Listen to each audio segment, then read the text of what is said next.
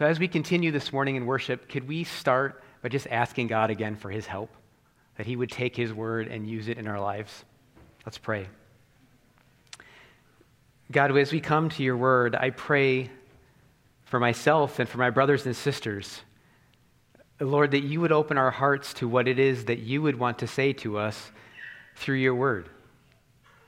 Or we know that when we open your word, it's something that you breathed out for our good. So, Lord, speak to us. And we want to pray uh, for our brothers and sisters this morning who aren't able to be here because they're laboring, because they, they need to work. Work for our common good this morning. Would you pray that you would meet them even where they are right now with your presence? And would you continue to meet us where we are right here, Lord? We pray in Jesus' name. Amen. So if you have your Bible, let's turn to James chapter 3. We're going to continue in James chapter 3 this week. We do have Bibles in the corners of the room, in the front and in the back. If you don't have one, um, take one. We'd love for you to have that open with you this morning as we dig in. We're going to read our passage from James 3 shortly. Real brief recap of, of last week. So you'll find that James 3 and the part we're going to cover today and last week go together. And then you'll find that next week, as we go into chapter 4, that this is actually one large chunk of Scripture that our divisions in Scripture can make look like totally separate thoughts. They're not. It was written as a letter, and this is one thought that we're breaking down into three weeks. So last week, you might remember, was all about this, the tongue. This very small member of our body that has the power to direct the course of our life and other people's lives. James gave the example of a rudder on a ship. This small rudder on this big ship can turn the ship where it wants to go. He gave the example of a small fire that would grow into a forest fire and set the whole forest ablaze. Our words matter.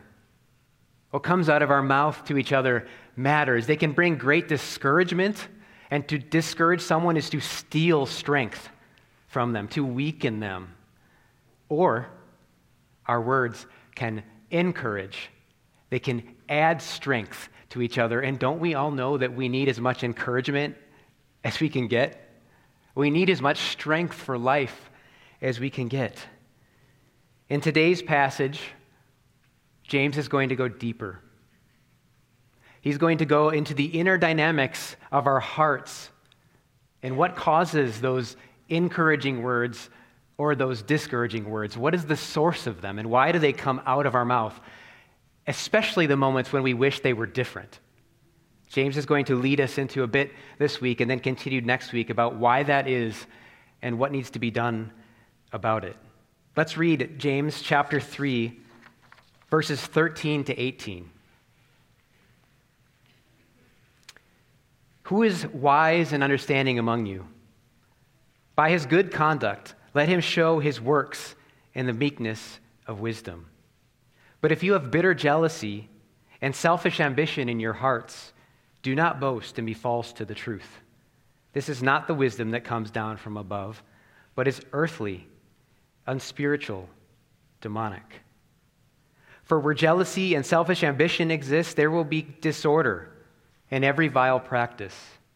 But the wisdom from above is first pure then peaceable, gentle, open to reason, full of mercy and good fruits, impartial and sincere. And a harvest of righteousness is sown in peace by those who make peace.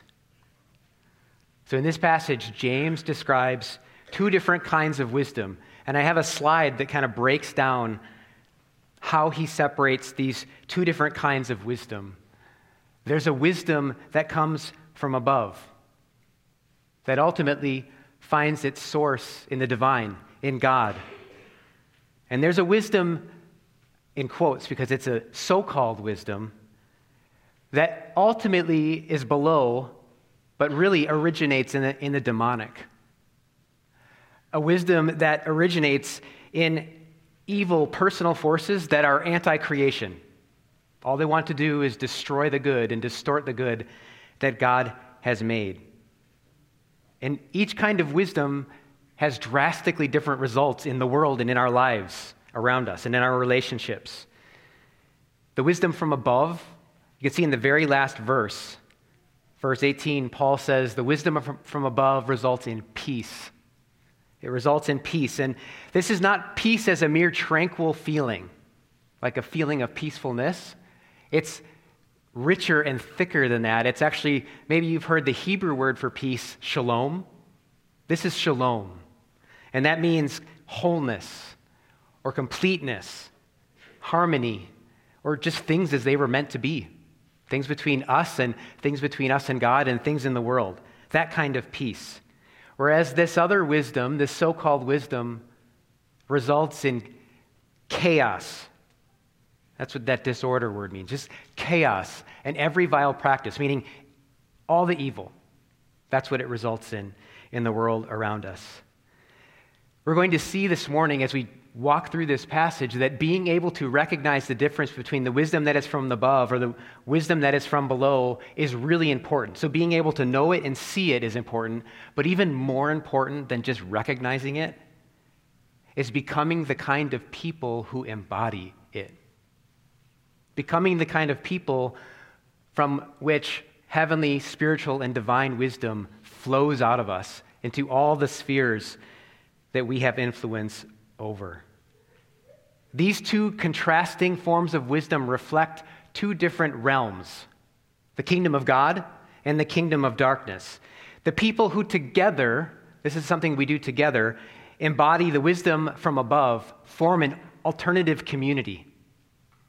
Something that is abnormal and separate. It's an alternative community because they are citizens of the kingdom of heaven colonizing this earth. Wherever this community of people goes, they bring the ways of heaven with them. In Jesus, this group of people, this community, has experienced healing and forgiveness. They're cleansed and renewed. And in Jesus, they possess a power that is not their own, that far exceeds anything that they were going to be able to produce on their own. And this heavenly wisdom flows out of them. They seek to participate in what has been called the divine conspiracy. And the divine conspiracy is a conspiracy to overcome evil with good wherever we find it, as He empowers us. That community of people full of wisdom from above brings the ways of heaven to earth. I want to think for a minute about this opening question that James asked. He says, Who is wise and understanding among you? Who is wise? among you. Think about your life. Who is someone you consider to be wise? Someone's coming to mind. Think about that person. What is it about them that you would consider wise? How have you experienced them that has brought wisdom into your life? What character qualities do they possess? What does it feel like to be with them? Even in our world today, where outward appearance and fame are really the highest cultural things you could achieve. They're the things that are most important, what you look like and, and what others think of you. People still do want to be known as wise. Or at least they don't want to be known as foolish. They want to acquire wisdom and to be known as a wise person. And there's a picture, at least in my mind, and I think probably in many of your minds, that with age comes wisdom. Right? The idea is that as you live and you experience the successes and the failures of life, the ups and downs of life, you accumulate wisdom. And for some people, that's true. But as we walk through this today, we'll see that growing older does not equate with wisdom automatically. In fact, some people become more and more foolish as they age. When I think about that question, who is wise among you? I immediately think of the number of profound conversations I have had with people in this room. Church, we have so much to be thankful for. God has put among us seasoned saints, people who embody this wisdom, who we can learn from and glean from. They are not often the people who jump up on stage because they don't necessarily want to be seen by everyone, but they are among us We can experience them and learn from them. And I feel so thankful this week as I've been studying this, how God has put them here. And then the other category of wise people in my life that I think about are people who have mentored me, people who have taken of their time and energy to help me grow, that they've just selflessly given themselves to me, their time and their energy. James makes it very clear, doesn't he, how we are supposed to identify the wise person? Look what he says it's by the person's good conduct. The wise person will be known by the pattern of their life, by the totality and the rhythms of their life. The things that are routine for that person are the things that bring life to other people. So, James is trying to make this key point right at the outset. True wisdom is demonstrated and vindicated by a good life. It's a simple point, it really is, but it could be so easy to miss in our world. It sounds similar, doesn't it, to something James has been saying kind of over and over again throughout this letter? He's been saying faith without works is dead. So faith that is not demonstrated with works isn't real faith. It will always be accompanied with works. And wisdom that is true wisdom will always be accompanied by a life that reflects it. But why would James need to draw this distinction out for them? I just want to think a little bit about what the context might have been for them because I think it will help us think about our context and how we apply it today. Why would he need to draw this out for this body of believers? What sort of circumstance would call for this opening question followed by what really is sort of a test? He asks this question Who is wise among you? assuming that some of them are thinking immediately, Me. And then he responds with essentially, Well, then prove it. Live it out. What could be going on among them? Evidently, I mean, we don't know 100% for sure, but evidently, there were some among them who postured themselves as the wise and full of understanding people. But they were not actually wise people, they were all about themselves. And the problem was that not only did they think they were wise, but other people thought they were wise too. And they were kind of gaining a following. So at least some of the believers in this community were looking at people and thinking they were great and wise and really should be imitated. And James is saying, no, actually, they're not. They're, they're embodying a counterfeit wisdom, actually. Perhaps it was the confidence and skill with which they spoke to each other that led people to see them as wise. Or maybe it was extensive knowledge of theology with every, every question a person asked them, they had an answer for, and they gave it with confidence, no hesitation at all. They knew theology. Some scholars think and know that there were some who were aggressive, that they postured themselves as speaking for the truth and contending for what is true, but they did it with an aggressiveness and an assertiveness that betrayed the king they said they were following. Because really, again, it was all about them earning a following. Whatever the specific circumstances for them, this message was crucial. It was of critical importance for this body of believers, and it's of critical importance for us in our church today. This message is so applicable. We are living through a cultural moment where this wisdom from above is needed more than ever in the church and in the world around us because counterfeit wisdom abounds. Counterfeit wisdom is everywhere. And in many ways, it is easier than ever to appear to be wise rather than to actually be wise. We have really high tech ways to market an image of ourselves, to gain a following. We can easily promote a message or a product or an idea. And we live in an age of so much information. With like zero effort, just a few keystrokes, we can have more information about any topic that we want than we could ever use. We can become experts, experts in quotes, on just about anything. So, this easy access to information and then the ability to then talk about what you know and promote yourself and your image makes us susceptible to being led astray by people who are not actually wise, that don't embody the wisdom that is from above. They're self proclaimed experts. And this is happening in just about every field of knowledge, but especially with theology and with the church. The challenge with this dynamic of people being able to promote their ideas and their expertise through information is that we never actually get to experience what they are like in person. I mean, for most of us, the experts that we encounter online are just words on a screen, or maybe a, an image in a YouTube video. But we have no idea what their life is really like. We don't know if we spent the afternoon with them, what would it feel like? And what would we walk away having been changed by? We just, we don't know. We're in an age that is a flood of information. We need to know how to sort through this to find true wisdom. I want to take a minute and think about the difference between information and wisdom, because I think that distinction is really important as we sort through these kinds of wisdom. Information is all about content. Information is about content, taking it in. James says that wisdom is not about content, but about conduct. Yes, there's content that drives it, but it is primarily about conduct.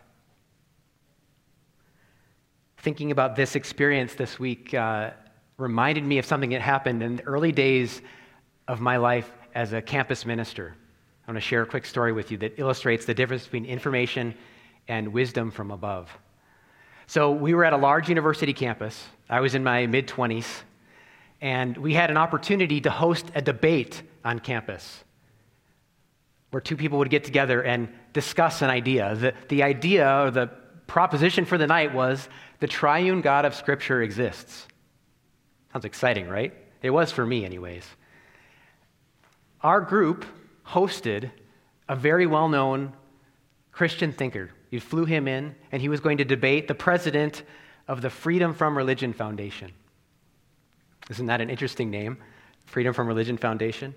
I was so excited. I had read this Christian thinker's books, I had listened to his lectures, and I was going to get to pick him up, host him, get him around student leaders, and then bring him the, to the debate. So I spent the whole day with him and actually really enjoyed my time with him. He was brilliant. He had more information that I could possibly hope to ever hold in my head. He had mastered the theology and the arguments for the existence of God. He knew his opponent's arguments better than his opponent, I think. When it came time to debate, his skill in reasoning and logic and being quick on his feet was so evident to everyone there, hundreds of college kids watching. He won the argument easily. But he lost the debate significantly, in my opinion. As this man debated, he belittled, he sought to embarrass, and he made sure everyone in the room knew how smart he was. He had all the right information, but he didn't have this wisdom that could deliver the information in a way that would reflect the ways of Jesus. Now, I know in a debate there's going to be disagreement. So I'm not talking about that. I'm talking about a self exaltation that came through. And when we left, we were all feeling and tasting something that was not of Jesus. I think it was shown that God exists in that debate. I just don't think his ways were also reflected. The truth was communicated not in humility or with weakness in the slightest. And that is the very thing that James says will mark this wisdom that is from above meekness. Look at verse 13 again. It says, By his good conduct, let him show his works in the meekness of wisdom. Another translation, maybe the one you have in front of you, says, In the humility that comes from wisdom. The true wisdom that James is calling us to demonstrate is marked by meekness.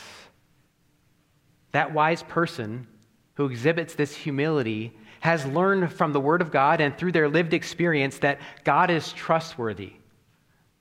that God is good, that He knows how to take care of us. This frees us from constantly grasping for control of situations and people to get what we want, to get what we need. This frees us from putting other people down in order that we can build ourselves up. There's no need to jockey for position. There's no need. We don't have to prove that we're right. We don't have to prove that we're hardworking. We don't have to prove that we're likable because we're confident that we are a sheep who lacks nothing, as we sang about this morning. This wise person is not easily offended. They don't respond to feedback with defensiveness because they have no reason to be defensive. They understand that they are a limited human being who is in a constant need of growth and change, who's finite and doesn't have it all figured out, which means they don't respond to criticism with aggression like many in their community were. They know that no matter how much they've learned, they always have more to learn. And so they don't dismiss other people, they listen with attentiveness. And there are times, very important times, when the wise person chooses not to speak.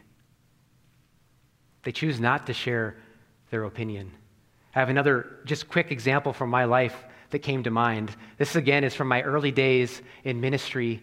I was at a conference with hundreds of other campus ministers, and there was an, some controversy going on in the organization that I worked for at the time. I actually can't remember in the foggiest what it was.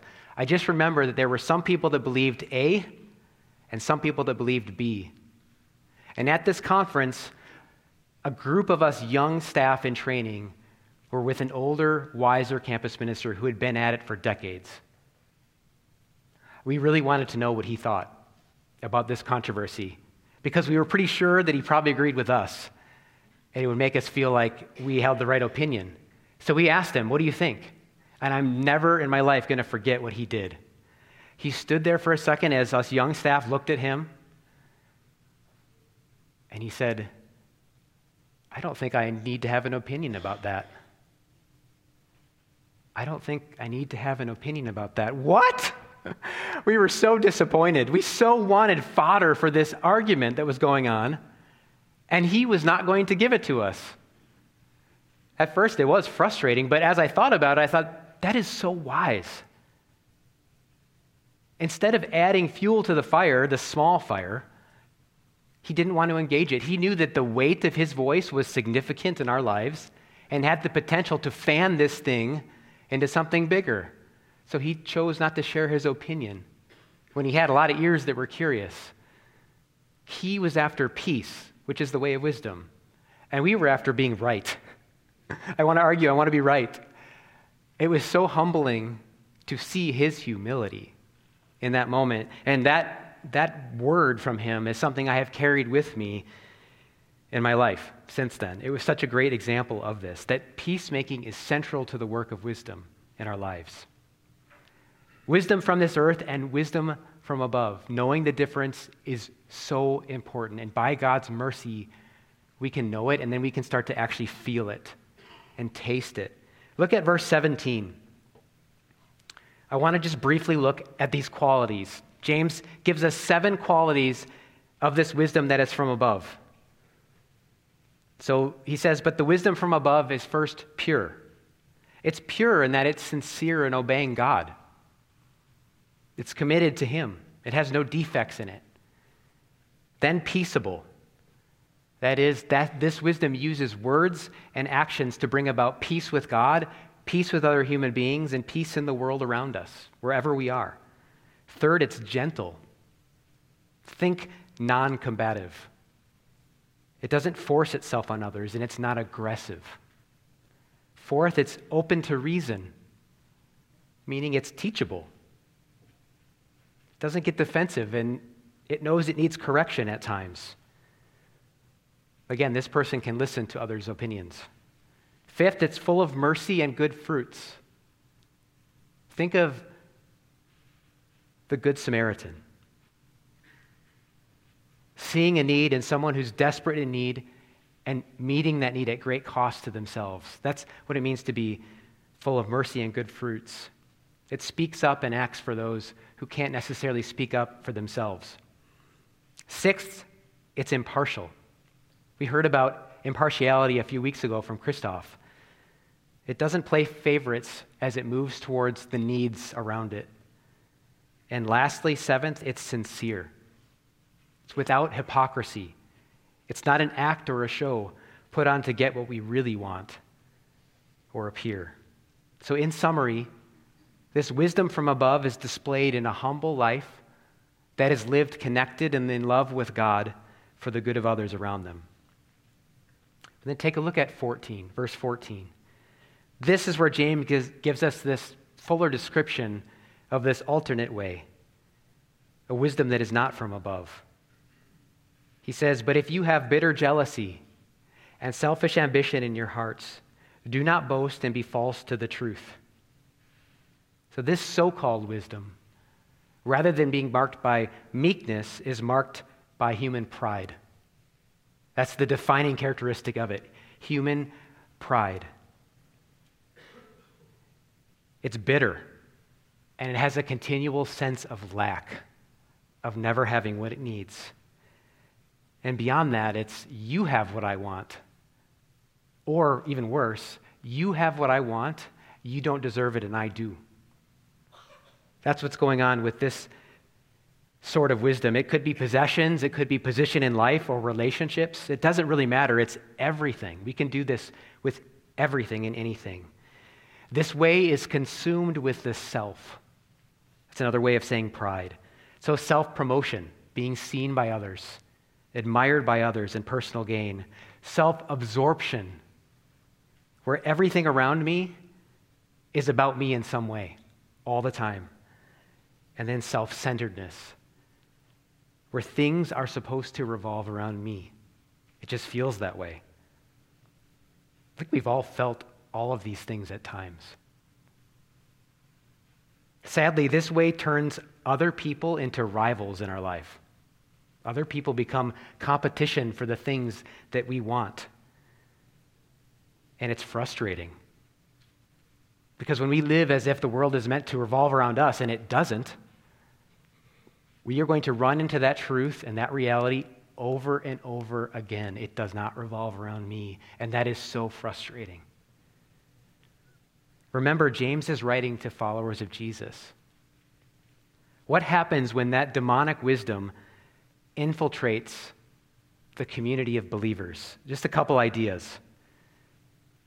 Think about things like theology or church leadership. It will lead to things like speaking truth with abrasiveness and abusiveness, belittling other people who don't agree with us. All under the guise of standing for the truth. And it will lead us to value ideas about God more than we value God. Things become theory and ideas and not personal. Because here's the thing as followers of Jesus, our community is called not to be primarily informational, but to be transformational. And because transformation happens because a personal God brings it about, we're also relational. So, our community, if we're marked by this wisdom from above, we will be all about transformational and relational work. Information will be important. We want good theology, we think that's important, but that is not the centerpiece of what we do. We aren't always needing to weigh in on the latest hot button issue, but we will be known more by our love and our embodiment of the ways of Jesus. I believe this is what James is calling them to and us to. But what do we do about this? Our response to this message from James is crucial. And this is the point where we get to apply this message to itself. How easy would it be to treat what the Holy Spirit is saying here in this word as mere information? More data that we accumulate in our mind. If we do that, we think something like, well, now that I know this information about these two kinds of wisdom, I'll do better from here on out. I know that I'm supposed to be this way and not this way, so now it's clear. I will always be this way. And we all know that that's not what's going to happen. We aren't capable of that on our own. Let's not fall into that temptation. The key to this entire passage is to recognize the source of this kind of wisdom and then where it resides within us. We've already talked about the source the kingdom of God or the kingdom of darkness. Now, where does it reside? Look at verse 14 again. James says, If you have jealousy and selfish ambition in your hearts, that is the location. In your hearts, in my heart. The location of jealousy and selfish ambition is there. And that's the same place where we find meekness and peace and gentleness and sincerity in the human heart. So, if we want to take this message from him and use it in our lives, we need to be targeting the heart. The change that needs to happen for every one of us is in our heart because things move from within our hearts outward. All of our actions, all of our words, all of our being is a reflection of what is going on within our heart, the condition of our heart. Sometimes it's easy to think that actually it's my circumstances that cause my actions. If this thing hadn't happened, I wouldn't have done that, for example. Been there before? The truth is, circumstances just reveal what is in our heart. I have an illustration that I want to show you that I heard. I did not come up with this, but I think it's a good one, and I think it will drive this point home for us. I do believe this is the, the main thing that James is driving at in this chapter and a half, three and four. This is a water bottle full of regular water, okay? Right now, the circumstance for this bottle of water is calm. It's just sitting here in my hand.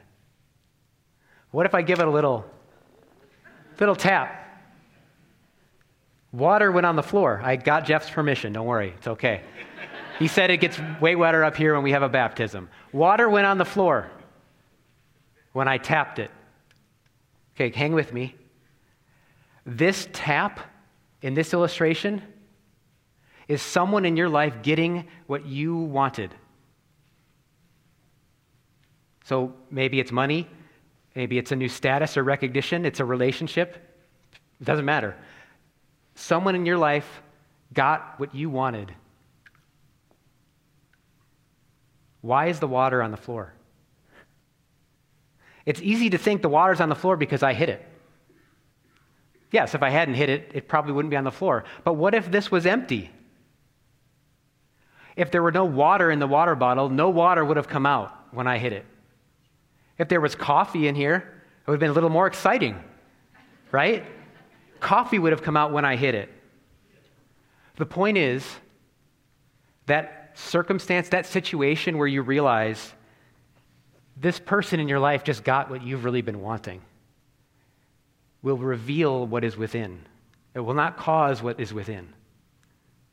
So think about if what is within at that moment is mostly jealousy and envy. What comes out?